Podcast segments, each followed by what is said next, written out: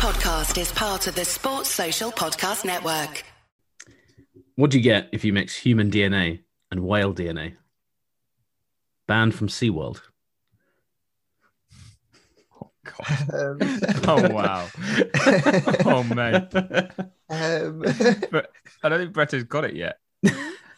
think, think, man. Oh, oh dear. If he does think- get it, he's going to Thi- be sickened. This is low down the um the ratings already. I can tell.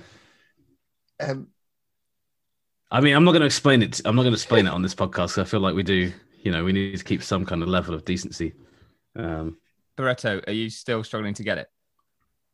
Oh, Yeah. You are so sweet and innocent. that's quite adorable. uh, let's not tell him. No, Let's just leave it at uh, that. well, t- I'll tell you Yeah, what. but- I, I, am gonna tell you offline, off this podcast, and then you'll know. But, but, but actually, no, we do need to know because of the rating, don't we? because how am I? I guess I'm gonna have to score it. I'll have to score it based on not knowing. Yeah, Okay. that's fine. Um, which means Which mate, means it's gonna be low because it's not really a word play. It's not really a pun or anything or wordplay. it's gonna be a two, Nate. Oh wow, okay. I mean, to be I'm- fair, if he got it, he might well have still said the same thing. Ah, fair enough. You know, He they might have gone lower. They can't even be eights. They can't all be eights. So well, Nate, where um, Medders, what do you think? Where you know, where would you rate it? Oh, I mean, I, Meda's Anyone- reaction suggested it would have been around the same ballpark. I, mean, it yeah. I think if, if you do like him being brave, Barretto, you'd have gone fairly high, but I still think I only like a six or a seven. Whereas if you if you don't, even though we do swear on this podcast, I think you'd have probably stuck with about where you're at. okay. Well, I'm only interested in jokes above eight now, Nate. So Yeah, you set the enough. bar so high recently. So, um, and like you said, you can't get them. They can't be high every week. So No, that's fair. Yeah, I mean, we've had a good run, so you know, it just makes me have to work harder next week. it will motivate you, Nate. Motivate you. Exactly. I'll get I'll get to the joke gym this week, and I'll be lifting some joke weights. Never mind. It's a bad week all round. Clearly. Let's move on, shall we?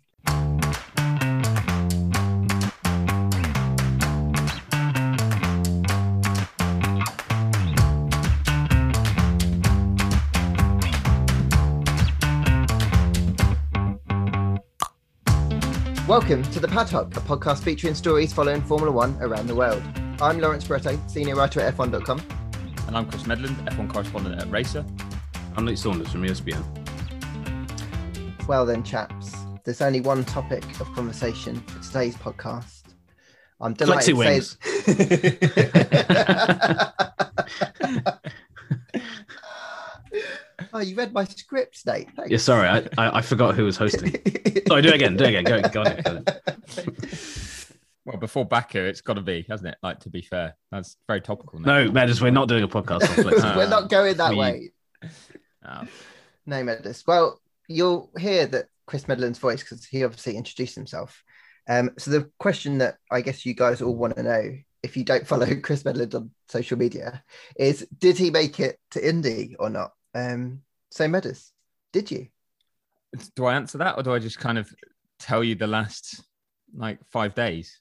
Um, yeah, you're right. Most people, surely, surely, if someone's sad enough to be listening to us talk right now, they're sad enough to have at least seen me tweet once or twice. Also, I feel like the, the title of this podcast is probably going to give it away either way. So, not that we know exactly what it is yet, but whatever we do, it will say so. Uh, I did make it, yes. I got to Indy, but I got there late, very late. Well, it's very Medland like then.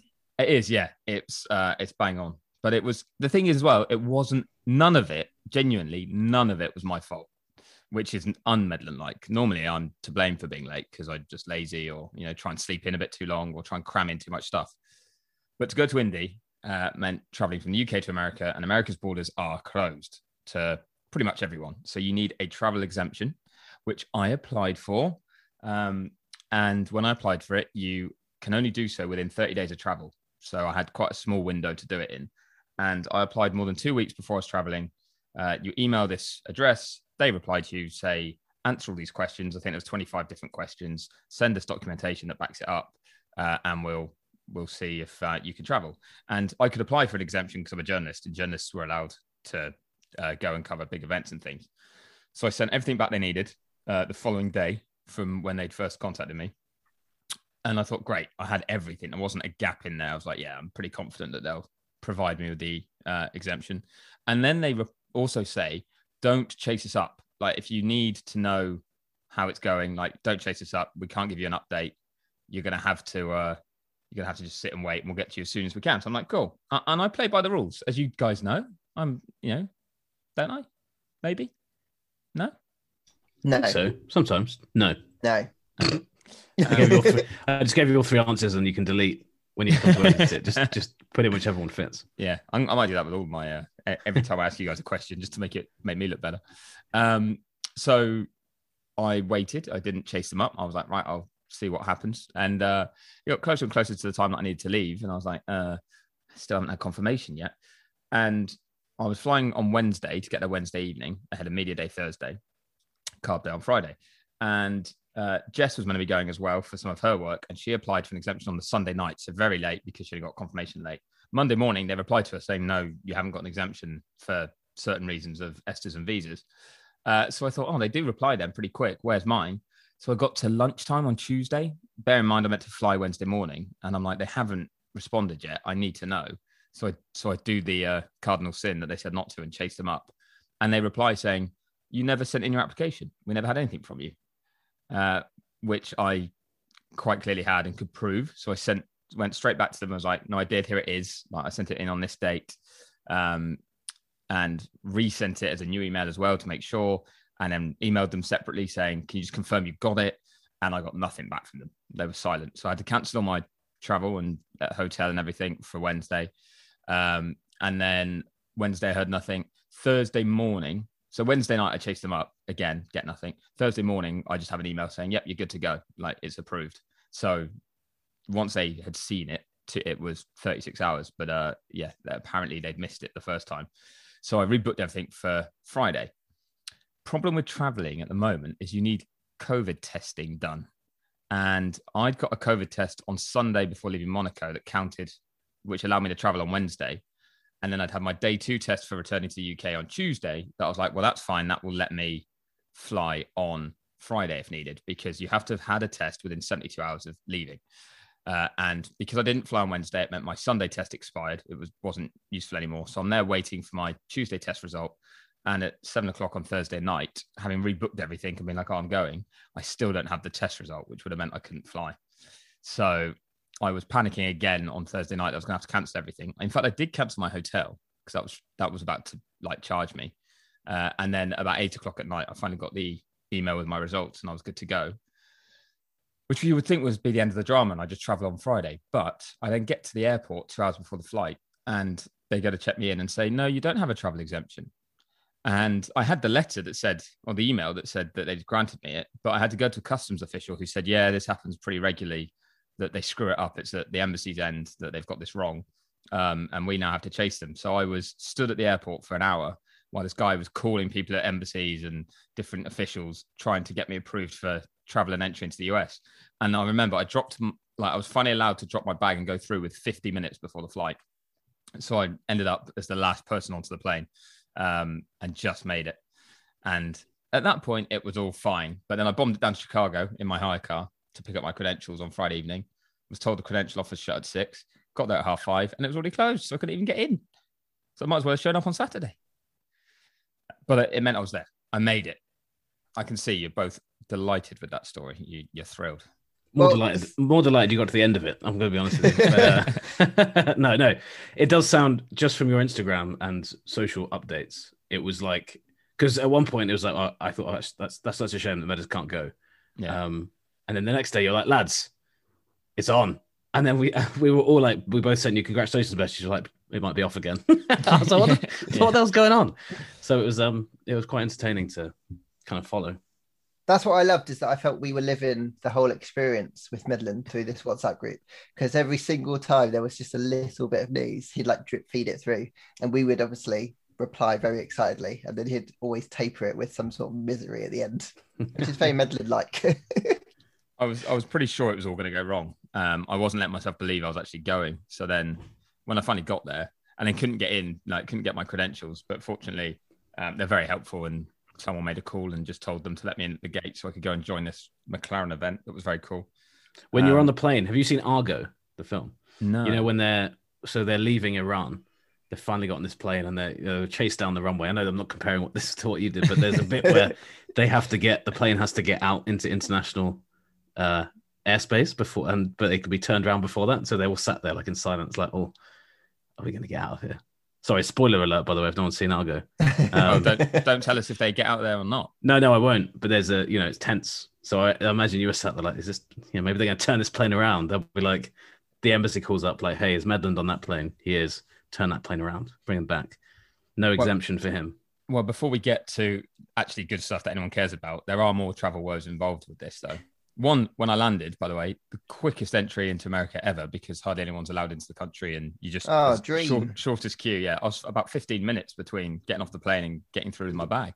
Um, so that all went well. Traffic was awful driving down to Chicago, but yeah, uh, that from Chicago, but it's not the end of the world.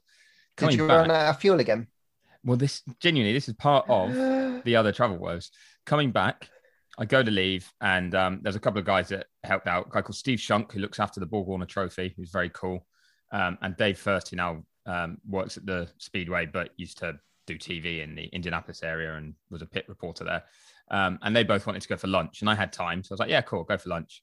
And then I'll fill up before I leave Indianapolis because I have in the past, as people know, run out of fuel on the drive from Indy. I was like, I'll fill up when I leave, and then fill up again when I get close.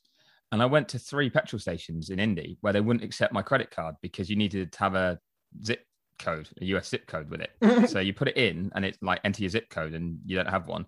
And I tried the five zeros or five ones, none of them worked. So I had to give up and keep driving further north until I saw a Shell, I think it was, or a BP. Um, so I'd had to leave and I was panicking at that point because I was less than half, uh, less than a quarter of a tank, but I managed to get that bit done. Then didn't see another one that would accept my card all the way up to Chicago. So I ended up dropping the car off short and I'll get charged a fortune. Then on the plane, finally coming home, like all this drama, but yeah, head back for quarantine time. And I'd been there for the race, which we will talk about, listeners, I promise. But we we push back, leave the gate, taxi down to like out between the terminal buildings, and then turn to join one of the kind of slip roads that will take you towards a runway. And we just keep turning left and don't stop turning left and do a full 360 and drive back to the gate and park at the gate again. And I've never had that happen before. And I was like, what the hell? And uh, apparently there was a customer service issue where someone was unhappy with something and had kicked off enough that they felt they needed to resolve it at the airport and took us back to the gate and, and resolved all that. So I had another 45 minutes sat there being like, surely they're going to let me leave. But uh, yeah, I thought like when Nate said um, the Argo thing about like turning something around, they turned the plane around before we even got to the runway. So I was like, God, no. I don't want to say that. Uh, Amazing, huh? Travel woes. There we go. That was this episode of the, po- of the Pad Hoc. Hope you enjoyed it. now, can we get to the juicy section where you talk about the 68 hours of you being at Indianapolis? yes. What do you want to know? Did you buy Did you buy an Indianapolis T-shirt uh, I did, but not for me. for Nate? No. For other people, so- I'm afraid. Nate, I'm sorry. Did Hey, come I'm back with sorry. some stash. Um, hard not to, isn't it? That shop is pretty cool. Oh, there's So a much lot of stuff. there. But there were so many people in the way. So talk. I mean, um, I'm gonna plug one of Medland's pieces from Racer.com, and it was headlined "A Magic More Powerful Than Jet Lag," which was uh, some artistic, um, an artistic way of saying it. But that was good. I, like, I liked how you um, kind of talked through your experience of the race and the noise, maybe kind of not being what you expected to begin with, but then kind of rising through the race. But when, like, what was your first impression when you first? I, I know you've, I know you've been to Indy before, but on the day you have that early start. What was your first impression with all the, you know, the fans that were there, the buzz beforehand?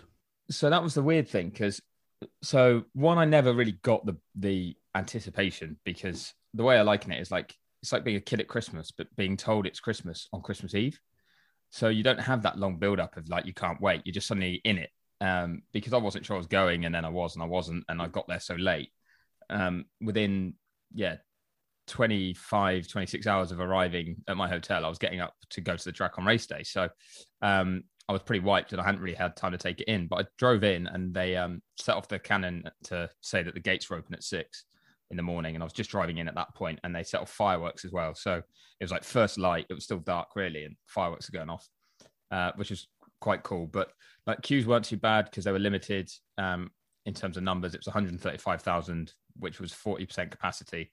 But then also there was no real infield fans, as in you, there wasn't a general admission zone uh, in the infield that there normally is. So there wasn't the traffic going in there. So I had a fairly easy entry. Had, there was a, a long security queue um, for the accredited sort of media that were going in. But apart from that, it was quite easy. So I got in quite early and sort of settled down and did a bit of work and then wanted to get I think I went to check out the store and it was quite quiet. There, there was a lot of people around still for what was like 7 a.m. And that's when I was like, whoa, this is crazy how early people come in and just start to soak it up. But then went wandering around, um, got some breakfast at this Honda event that they did and came back. It was just getting busier and busier. And I thought it was as busy as it normally would be in the area that we were walking through. There was fans like everywhere, big queues for stuff. And I was kind of, I said to some of the guys that were over there, uh, like this guy called Joey Barnes for Racer, who was helping me out a lot. I was like, is this normal then? Like here, uh, is it just that obviously certain parts aren't open, but because this part's open, is this as busy as it normally would be? And he's like, no, this is nothing. You normally wouldn't be able to move. Like you would be properly like packed in like sardines, like trying to push past people to get anywhere. Um, whereas this was very busy, but you could still, yeah, move and sidestep people. So uh, that that was a bit crazy to me. But then before I knew it, like drivers were going to the grid. This is where it's a bit underwhelming. They were walking through Gasoline Alley, but because of the restrictions on who could be there and where people could go, it was, I don't know, probably about 40 people on either side of the road, like flanking them. So it was a real small number that would kind of like clap a little bit or cheer, but only, you only got the cheer if it was someone who liked that driver, basically. Otherwise, it was just people stood around talking as these drivers walked through. There was no real atmosphere to it. And I felt a bit bad then because I've seen the pictures of that being packed. And it, when you went Nate, it must have been like 20 deep, I was told. Um, so yeah, that was a bit of a shame. And then even the driver intros were a bit tame. And I think it was because for a lot of the fans, they were like just kind of soaking up being back and it was kind of new and different and following new rules and stuff. So they weren't quite as drunk and rowdy as they normally would be at um, 11 in the morning. But it was once the racing started that it, yeah, it kind of took over and, and really dragged me in. And the noise the crowd made when Conor Daly took the lead, they went crazy. Um, and that was still fairly early in the race. That was the first time they made like some really good noise. I was like, oh, hello, this is going to get good. And then towards the end, when Helio was scrapping for the lead, even like there was a load of Palou fans there too, but when Helio won it, it went off and they started chanting his name when he was climbing the fence. And I genuinely was like a little bit emotional because it was that that feeling of like so many people being so happy uh, and making so much noise. And we just haven't been able to see that for what 18 months. Uh, it was amazing. So yeah, that was when it went from slightly underwhelming to pretty overwhelming. Yeah, the post race looked really nice, like with him celebrating on the fence and stuff. And that to me was, I mean, the race was the, the race I thought was great. Like it, you know, hung in the balance for so long. But and it was similar with watching some of the football, you know, the Champions League, for example, and, and the FA Cup final. You know, sorry, that's very, very UK fan references there. But um seeing people reacting to other people winning and seeing them reacting to themselves winning with people you kind of forget how special that is. And seeing, you know, if he, I imagine if he'd done that last year and he'd he wouldn't have, you know, he wouldn't have been able to climb the fence. He would have obviously been overwhelmed with it, but he would have just been like, you'd have heard like every individual, like he'd have shake hands with people and you'd hear it on the TV and stuff, but you couldn't really, you know, you couldn't make it all out. So it was, it was, it was a fitting way for it to come back. I think like a historic kind of race, entertaining finish, had everything you wanted. And if you think about it, it'll have been similar when you went, but you, it meant there was 135,000 people who were part of it, who could say they were there and who actually shared in that moment. Whereas, yeah, behind closed doors races, the achievement on the track's still the same, but normal people don't get that amazing life experience where they can say, I was there for something when it's like that. Yeah. So, and it's why I was kind of glad that when Sato won it last year, I was like, well, at least he's won it already, and he had that moment in 2017. You know, he had it behind closed doors last year. If that had been your first win, you'd have mm. thought that really sucks. You know, or, or, maybe it could even potentially be your only win. Um, so the fact that he had both was kind of nice. Um, so yeah, uh, I think the post for me, the post race was incredible because just from in the media center point of view, it was the it was the the Japanese journalists who were there, obviously covering for Honda, they had not only the double whammy. You know, it, it, there was a great story from the Honda point of view, but it was Sato winning, and they finally were like, you know, he'd obviously had near misses before, so they, and you know, they weren't really it wasn't like they were celebrating but they were just hugging each other. You know they weren't like clapping and being really kind of some people think that's unprofessional when people celebrate but they were just genuinely just really happy. And that i remember and the noise around the place like everyone was like it's similar to what you were saying. Everyone was really happy that sato had won so it'd be weird to go if if someone like i was thinking you know maybe i was just looking down the list before we started and like santino ferrucci you know controversial figure i wonder if he won what the reaction would be, you know. And it's not to knock, you know, I'm not I'm not taking a dig at Santino or anything, but you know, when, when someone has that reputation, whereas you know, Helio, like you said, is kind of a legend, and everyone wanted him to win. Yeah, and for it to be yeah another full time as well. I interviewed uh, Yeah. pre- the president of the IMS, Doug Boles, afterwards, and he was saying that they were putting like the four time winners bricks in the yard of bricks, and they've only done one so far. Um, so I think they've done Foyts. So they've still got Alan Sessinius to do and Rick Mears, but they haven't done. Um, obviously now they've got Helios to add as well. So that was quite cool. He said they kind of needed a younger full time winner because it just continues that history that people then talk about. Um, but yeah, you, saw- you saw Sato and he's got two already. And there was a point he looked like he was trying to run it on no fuel on Sunday where he might even have nicked the third, which would have been pretty spectacular. But um, yeah, I can't imagine what that place must be like when it's completely full. Like it must, you must have been able to barely hear a thing when you went. So the one thing that stands out, I think I, I may have mentioned it on the pod before, and I've told you guys, but the mo- the thing that stands out most for me in my career as a journalist is the pre-race for Indy, just because of how loud it was, and also like you know the the amount of commotion there was around Alonso's car because you had so many F1 guys who'd gone over there, loads of people from you know loads of media from Spain. So there's that element just around Alonso, and then there was everybody else, you know, and there was so many different storylines that year, you know. Um, so just that alone, and you had the, the, the fully packed out place, the fly, the, you know, the flyover, and I just thought this is incredible. And um, it's interesting you said about the driver intros being underwhelming because for me that bit was what stood out. I remembered that, and I was like, that's a really cool thing. And I even said when when F1 said, oh, we're going to do similar for US Grand Prix, my head immediately went to, oh, well, it'll be like Indy.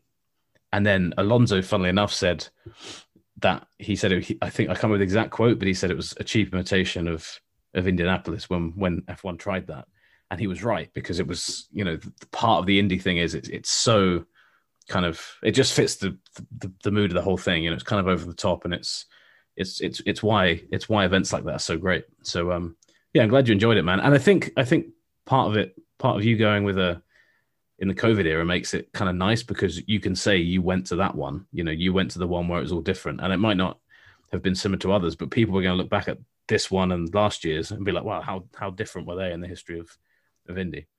So from that point of view, that's quite nice. Yeah, I'm kind of I'm glad I did it. it, it one thing it's definitely taught me is I really want to do it like properly, get there for the at least the full week before, if not taking quali as well, um, and be there when it's full, even if it means all the extra traffic and hassle and getting up even earlier and that sort of stuff. But yeah, that's because I walked out on Sunday night and it was dark and quiet. Like it was amazing how quiet it was on Saturday as well. I had to do all my interviews there on at the track on Saturday, and no one else is there. They're all sort of catching their breath, ready for the big day and doing stuff away from the track or taking it easy. Whereas I was flat out, and um, off the back of that, I was kind of like, "This is sort of surreal." But when I left and it was just, just as quiet, I thought, "Yeah, this is because everyone has worked so hard for like a whole month, um, or you know, at least two, three weeks." And it's all built up to that. Whereas I just dropped in for the for the big crescendo at the end. They'd all gone through so much more to get there. So, um, yeah, it was it, it was one of those where I kind of realized, yeah, I want to go do the whole thing. So I reckon that'll make it a lot more. So I'm still jealous of the fact that you've you've done a proper one. Yeah, I, I feel quite lucky about that. But no, um, I'd love to go as a fan as well. I just want to, I just want to assure all of our listeners that Lawrence Barretto is still here. I know you've only heard two of us speak for so long. Uh, Lawrence, sorry, that was just Medders and I kind of talking each other's ears off about Indy. That's because Um, I haven't had the joy yet of going to Indy. Well, all the more reason for you know for us to take a pad hoc trip in the Yes. future. You know, I know an- annoyingly, it looks like from now on or, or going forward, it will still clash with Monaco again. Um, I was really hoping this would become a, a kind of a theme that keep them separate. Um, but no, it doesn't look like that. Well, spoiler alert for a story I will write at some point For- for where it Argo. might- where it might go to the future. yeah. But uh, Ross Brawn did say that he'd kind of like it to be separate. He thinks it works a bit better that way. But I don't think he was saying it in the way of F1 will then desperately try and make that happen. Um, and it's always going to be on Memorial Day weekend. So, um, yeah, it would it would be down to F1 and Monaco timing and stuff like that to move around. But uh, if only we had someone on the pod who worked at F1 who could put in a good word. If only we had someone on the pod who his voice would actually be heard in, in, in those high level meetings. Oh, Oh wow, What? shots fired at Laz's employers. right. Laz. Did not did not mean it like that, obviously. Next week's travel woes come from Lance Barretto, who's denied boarding on the charter. yeah, next week's pad hoc will just feature Nate and Chris. Um, No, no. What I you- meant obviously was I'm not part of the conversations that would would deal with this such Wow. these things. well, not with that attitude, you won't be. oh god. I barely said anything in this podcast. Yeah, I feel bad. I feel bad, lads, that you kind of really didn't say much. Um, next one, next next one. I'll tell you what. Next one, you can you can do like ninety percent of the talking. Well, because are you off to Baku this week, Lawrence Barretto, I am off to Baku, Chris Midlands, on a private flight? on a Formula One charter. There we go. Uh, how excited are you?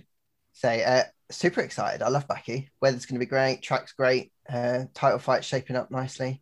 I can't wait to get out there. Sorry, It's guys. a good venue for them to like take the next step after Monaco. Got Lewis kind of on the back foot coming back. It's gonna be fun.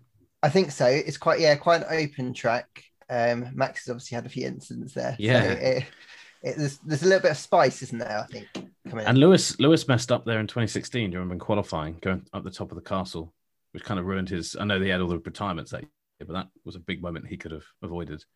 Um, so yeah, look, I, I'm I'm actually like genuinely think this this is there's there's been there was bad Baku, great Baku, great Baku, bad Baku, wasn't there? So I wonder which Baku race we're going to get this year. There's never been like a lukewarm one. It's always just been great. Is that going to be the title of our pod next week? Lukewarm Baku. yeah, yeah. well, let's hope not. and people are like, who's this lukewarm fella? yeah, we'll get him on. He'll Yeah. explain.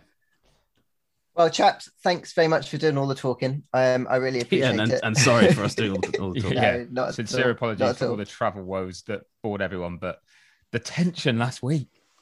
Well, this was supposed to be an Indy special, wasn't it? So it's so we kind of had to dedicate it to to people who'd actually been, and also to Medland, who has just had.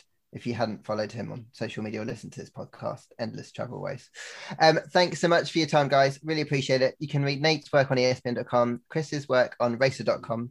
Please remember to hit subscribe and follow us on our social channels. We'll do this again sometime very soon. And they can read your work on f1.com. Did you say that? Oh, no, I didn't, but you can. yeah. Yeah, please please do that. Spread the love. It's because you didn't get mentioned in the podcast, you've just forgotten you're on it. You didn't Or- get or- you didn't get much of a mention. He's like, I don't get to speak, I don't get to write, I don't get to work, I don't get to do Yeah. anything. I don't get a voice. I don't have anything. They won't listen to me in the meetings. It's an outrage. So now the now the listeners aren't gonna aren't gonna even read me. That's how it is.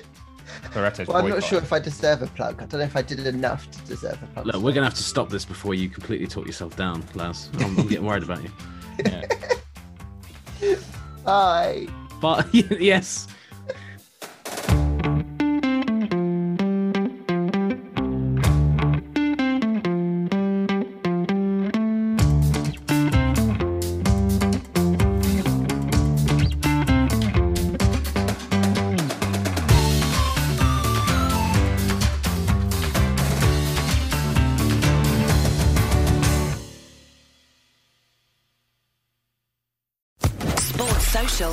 Network.